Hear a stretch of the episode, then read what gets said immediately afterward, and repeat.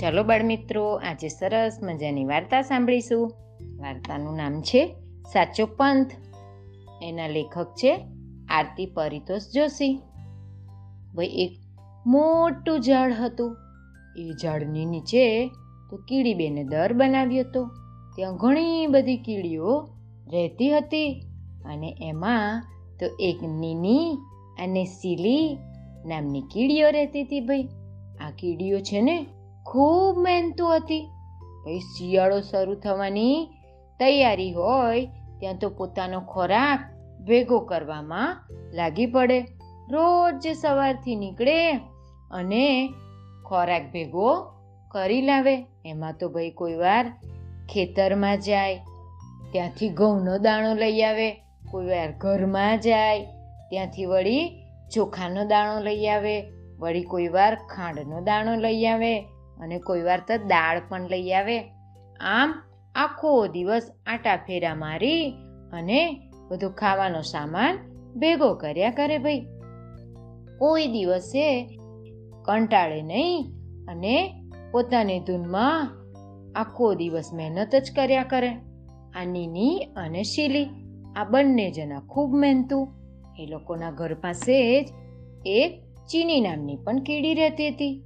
એ પણ છે ને, ખૂબ આળસુ હતી ભાઈ.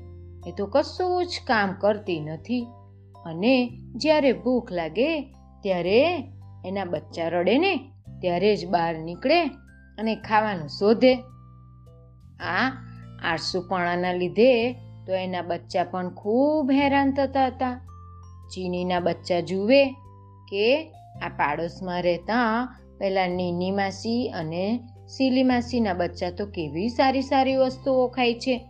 જ્યારે અમને અમને તો માં આખો દિવસ ભૂખ લાગે ત્યારે સૂકો ખોરાક ખવડાવે છે. હવે તો તેઓ કંટાળી ગયા હતા.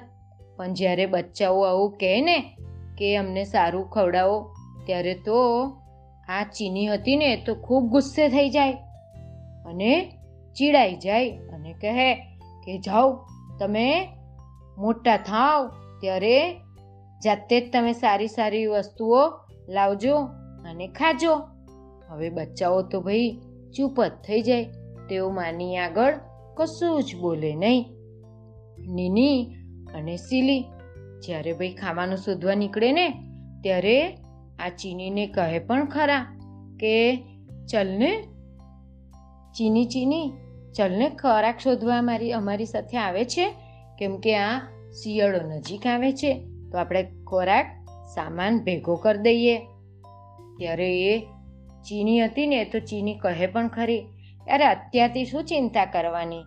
સમય આવશે, ત્યારે જોઈ લઈશું. આમ ચીનીને તો એક દિવસે ઉપાય શોધ્યો કે આ નીની અને સીલી આ બંને જણા તો રોજ ઘણી બધી વસ્તુઓ લઈ આવે છે. એટલે એને શું કર્યું ખબર છે? આ ચીનીએ તો આ નીની અને સીલીના ઘરમાંથી થોડી ઘણી વસ્તુઓ ચોરીને લઈ આવે. એમ રોજ થોડી થોડી થોડી વસ્તુઓ ચોરીને લઈ આવે.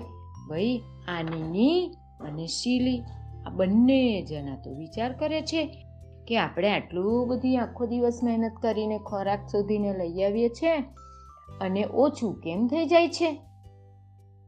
સામાન આપણો ક્યાં જતો હશે? એમ વિચાર કર્યા કરે એમને નીનીએ અને સીલીએ બંને જણાએ વિચાર કર્યો કે આ ચીની જ આપણો સામાન લઈ જતી હશે. ચાલને આજે આપણે તેના ઘરે જઈએ. એમ કહી અને બંને જણા આ ચીનીના ઘરમાં ગયા અને ત્યાં તો ઘરમાં ગયા ને, ત્યાં તો જોયું એમને તો. ઘણું બધું અનાજ ભેગું કરેલું હતું ને, એ બંને બંને જોઈ લીધું. આ લોકોએ જે ભેગું કર્યું હતું ને નીની અને સીલીએ એ જ બધું અનાજ હતું. ત્યારે તેમના બચ્ચા કહેવા લાગ્યા કે માં તો થોડી વારમાં જ ખોરાક લઈને આવે છે. ક્યાંક પાડોશમાંથી જ લઈ આવતી હશે. કેમ કે તરત જ પાછી આવે છે. હવે ચીનીના બચ્ચાને પણ સમજાઈ ગયું કે આ માં અનાજ ક્યાંથી લાવે છે? બધી ચીજ વસ્તુઓ ક્યાંથી લાવે છે?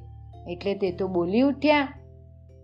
મામા, આ નીની માસી અને આ સીલી માસીને એમની બધી જ વસ્તુઓ પાછી આપી દો. હવે અમે આ ચોરીની કમાણી નહીં ખાઈએ. અને જો તું ખાવાનું શોધવા નહીં જાય, તો આપણે બધા સાથે મળીને જઈશું. અને જે કંઈ મળે એ ખાઈ લઈશું. હંમેશા મહેનત કરીને લાવીશું અને એ જ આપણે ખાઈશું. બચ્ચાની આવી વાતો સાંભળી અને ચીનીની પણ આંખો ખુલી ગઈ, એટલે કે વાત એ લોકોને પણ સમજાઈ ગઈ ચીનીને કે હવે કોઈ દિવસે કંટાળો કરવાનો નહીં, આળસુ બનવાનું નહીં અને મહેનત કરીને જ ખાવાનું. નીની અને સીલી, તમે બંને જણ જાઓ છો ને, ચાલો હું પણ તમારી સાથે આવું. એમ કહી અને એ બંને જણની સાથે, હવે તો ચીની પણ નીની, સીલી અને ચીલી, આ ત્રણેય કીડીઓ બેનપણી થઈ ગઈ. અને સાથે જ ખોરાક શોધવા જવા લાગી અને ખૂબ મહેનત કરી અને ખાવાનું ભેગું કરવા લાગ્યા. અને પછી ખાધું પીધું ને મોજ મજા કરી. બાળ દોસ્તો મજા આવીને વાર્તામાં. આવજો.